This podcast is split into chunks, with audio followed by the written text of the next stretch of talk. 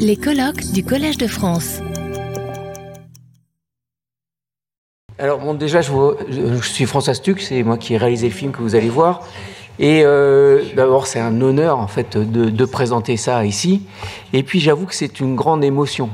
Euh, j'ai entendu des paroles absolument extraordinaires. Ça, donnerait envie de pleurer de joie, tellement il y a un condensé de, de réflexion qui donne euh, une pensée simple, qui est qu'on est peut-être dans une société qui a pris conscience de sa finitude et qui euh, cherche euh, des solutions et des chemins.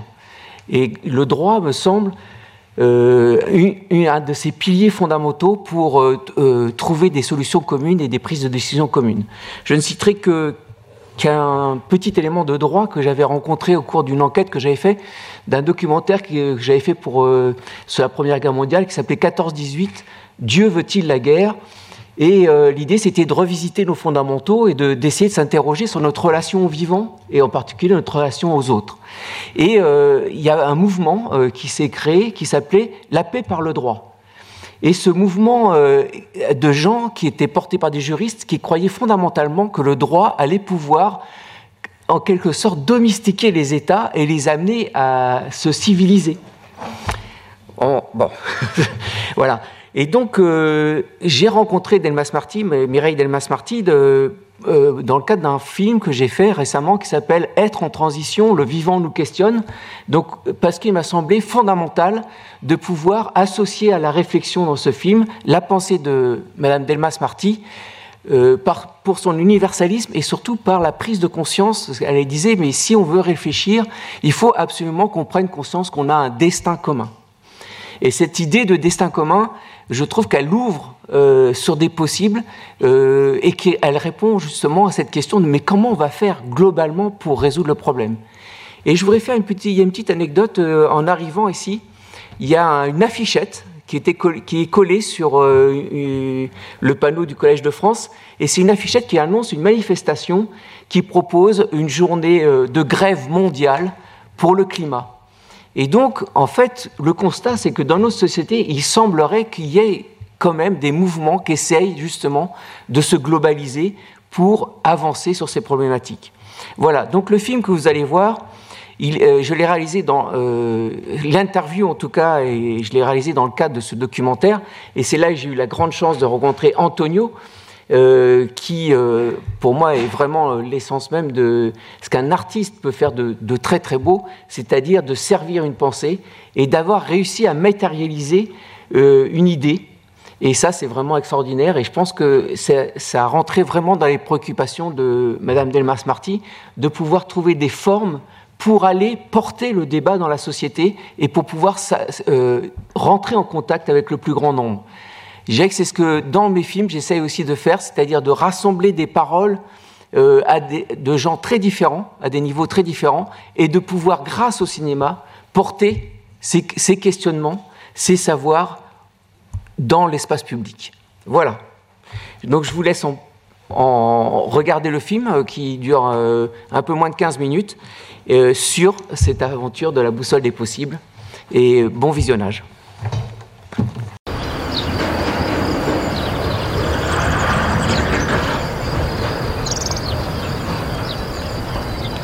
On a plus que jamais besoin de ce que j'ai appelé par ailleurs les forces imaginantes du droit, c'est-à-dire la manière dont les concepts juridiques peuvent s'adapter à l'évolution des pratiques, à l'évolution du monde réel. La boussole, c'est pas la balance, c'est pas le glaive, c'est une sorte de guide d'orientation. La justice pour s'orienter parmi euh, les vents contraires. L'esprit peut souffler dans des sens apparemment contradictoires. Par exemple, on a le, actuellement en discussion aussi bien pour lutter contre le terrorisme que pour lutter contre la pandémie, on a le, les vents contraires qui sont la liberté et la sécurité. Apparemment, ce sont des contradictions insolubles, ce sont des vents inconciliables. En réalité, il faut bien les concilier parce qu'on n'a pas le choix d'une certaine manière. La liberté sans sécurité, ben, ça conduit un chaos. Mais la sécurité sans liberté, ça conduit au totalitarisme. Donc comment faire?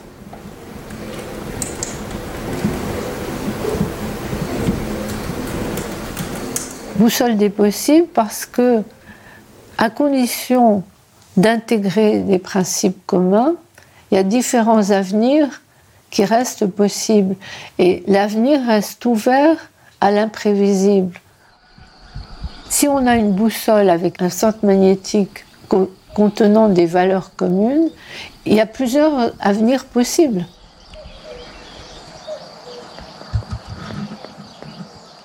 La boussole traditionnelle comprend un pôle magnétique qui est le pôle nord. Et on, choisit son cap, sa direction, on s'oriente en fonction du pôle nord. Or, à l'échelle de la, mondialisation des sociétés humaines, on ne peut pas caractériser un pôle nord parce que ça impliquerait de choisir entre les vents contraires, choisir la liberté ou choisir la sécurité, en les opposant. Choisir la compétition choisir la coopération, choisir l'innovation choisir la conservation, choisir l'exclusion choisir l'intégration. On a tous ces, tous ces couples ou ces paires, on pourrait dire les paires de vents opposés, les couples de vents contraires. Et donc, on ne peut pas avoir une boussole au sens habituel du terme qui nous indiquerait le pôle Nord. En revanche, on peut imaginer une boussole qui comporterait un centre magnétique. Un centre magnétique où se rencontreraient les principes venus des différentes traditions de l'humanisme, les différents humanismes tels que les populations avec leur culture propre l'ont imaginé au fil du temps, Dans un de mes livres qui s'appelle précisément Aux quatre vents du monde, j'ai, dans la dernière partie du livre, essayé de montrer que chacun des grands acteurs de la mondialisation voudrait être reconnu comme le maître des vents. Et à ce moment-là, il y a un personnage qui, dans le poème de Glissant, reste silencieux, et qui, dans mon apologue, devient le personnage central. Alors, Glissant l'appelle joliment le petit souffle innommé. Donc, il y a les grands vents qui ont tous des noms, Sirocco, Alizé, etc. Le petit vent, le petit souffle innommé venu de sa campagne pour écouter ses frères immenses. Ça, c'est dans le poème. Et dans mon apologue, le petit souffle innommé, voyant qu'on va vers l'échec et le chaos, il prend la parole et il dit, on n'a pas besoin d'un maître des vents, chacun à sa place, de sa place, avec ce qu'il sait faire, peut être peut jouer une partie du rôle du maître des vents, mais à condition de se coordonner avec les autres, d'intervenir en compatibilité avec les autres. Donc c'est ce petit souffle innommé venu de sa campagne qui finalement essaye de trouver la solution.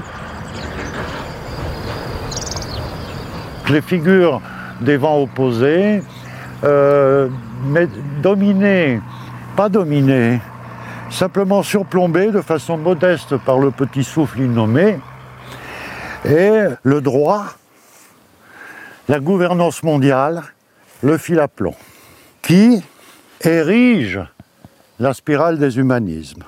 Sans le fil à plomb, la spirale des humanismes s'effondre.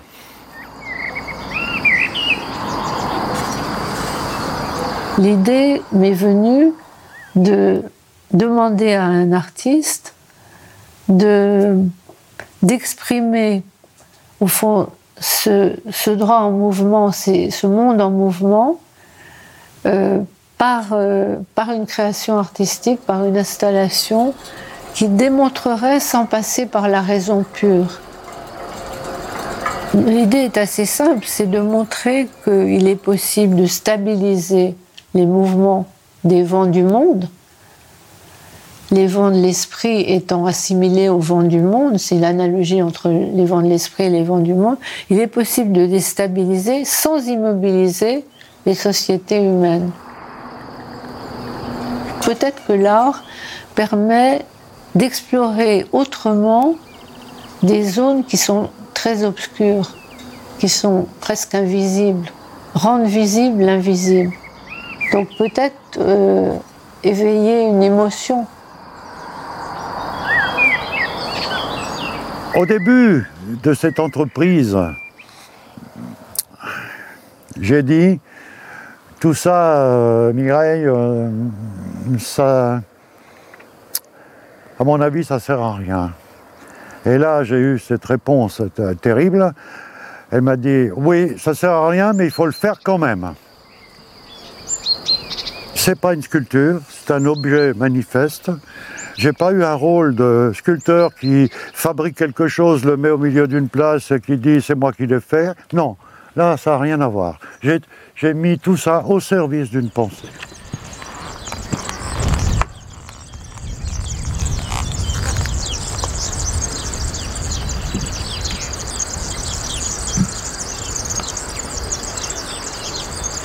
La paix sur Terre, c'est quelque chose d'important.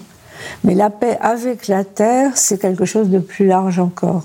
C'est pas seulement la paix entre les humains, c'est la paix entre les humains et le monde non humain. Les communautés mondiales qui ont la légitimité des États-nations, elles se sont construites dans la durée, elles se sont construites sur une histoire commune, donc sur une mémoire, et je dirais sur le couple, plus exactement, mémoire et oubli. Or, à l'échelle mondiale, il n'y a pas véritablement d'histoire commune. Alors, comment faire? Il me semble que ce qui permet de légitimer ce qui serait appelé à devenir une gouvernance mondiale, eh bien, c'est le sentiment d'appartenance, la prise de conscience plus exactement de notre appartenance à la même communauté parce que nous aurons le même destin. Le destin, c'est l'avant, c'est l'avenir. C'est-à-dire qu'au lieu de se projeter sur le passé, il faut se construire sur un avenir commun.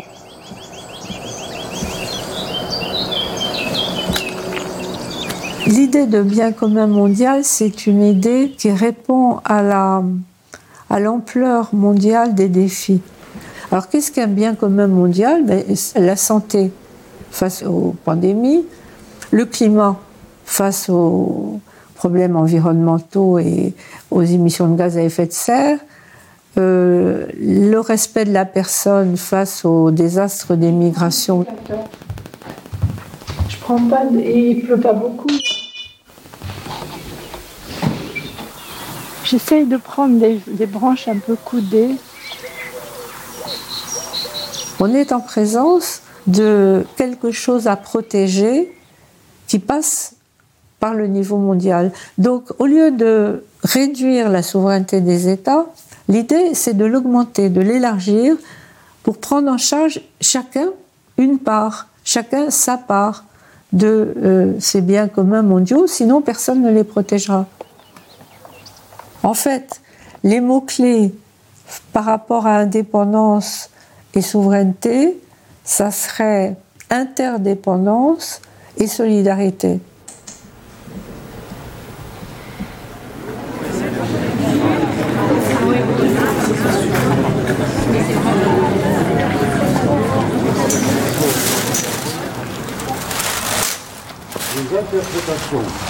Alors, voilà, on peut montrer. Alors, ici, j'ai tout simplement pensé à la ronde enfantine, la farandole. Hein euh, ça, c'était une des plus faciles. C'était une des plus faciles. Ils sont tous dedans.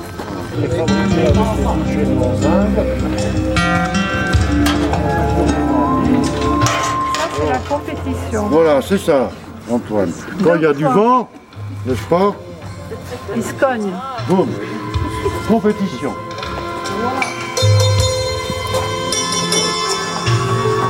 Voilà. Voilà, coopération. Ok? Comme ça.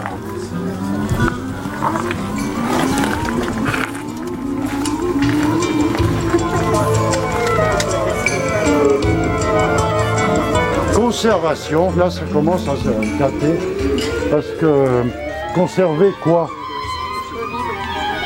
Hein? Conserver quoi? Euh, C'est deux mains qui protègent la planète. Et conservation est opposée à innovation. Innovation, vous allez le voir, c'est tout simplement un cerveau, mais avec une moulinette, et pas pour faire la vinaigrette. C'est pour agiter les neurones. D'accord C'est une moulinette à neurones. Voilà innovation. D'accord Sécurité, vous allez le voir. Voilà, sécurité. D'accord Il peut aller dans la cage, mais la porte est ouverte. Voilà sécurité. C'est l'ambivalence. Faites ce que vous voulez. Mais pour moi, voilà sécurité. euh. Comment représenter la liberté? Alors, euh, j'ai fait ça souvent dans ma vie. Quand je vraiment je trouve pas, qu'est-ce que je fais? Je me tourne vers les poètes. sur toute chair accordée, sur le front de mes amis, sur chaque main qui se tend, j'écris ton nom, sur la vitre des surprises et sur les lèvres attentives, bien au-dessus du silence, et j'écris ton nom, sur mes refuges détruits, sur mes phares écroulés. Je suis né pour te connaître, pour te nommer. Liberté.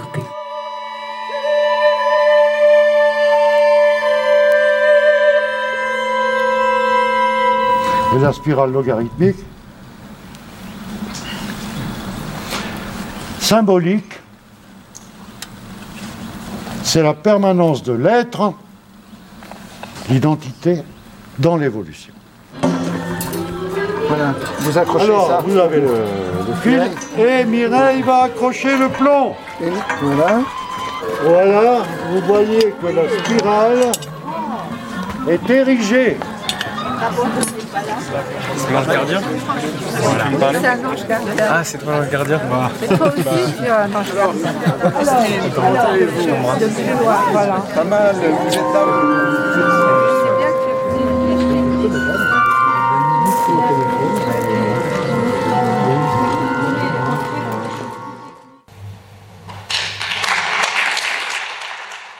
Retrouvez tous les contenus du Collège de France sur www.colège-2-france.fr.